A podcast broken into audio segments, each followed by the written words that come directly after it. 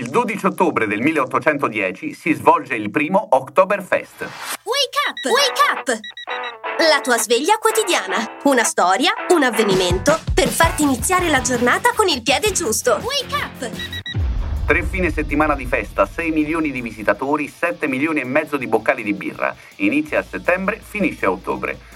Sì, è l'Oktoberfest che conosciamo tutti e nacque nel 1810 per colpa di un matrimonio.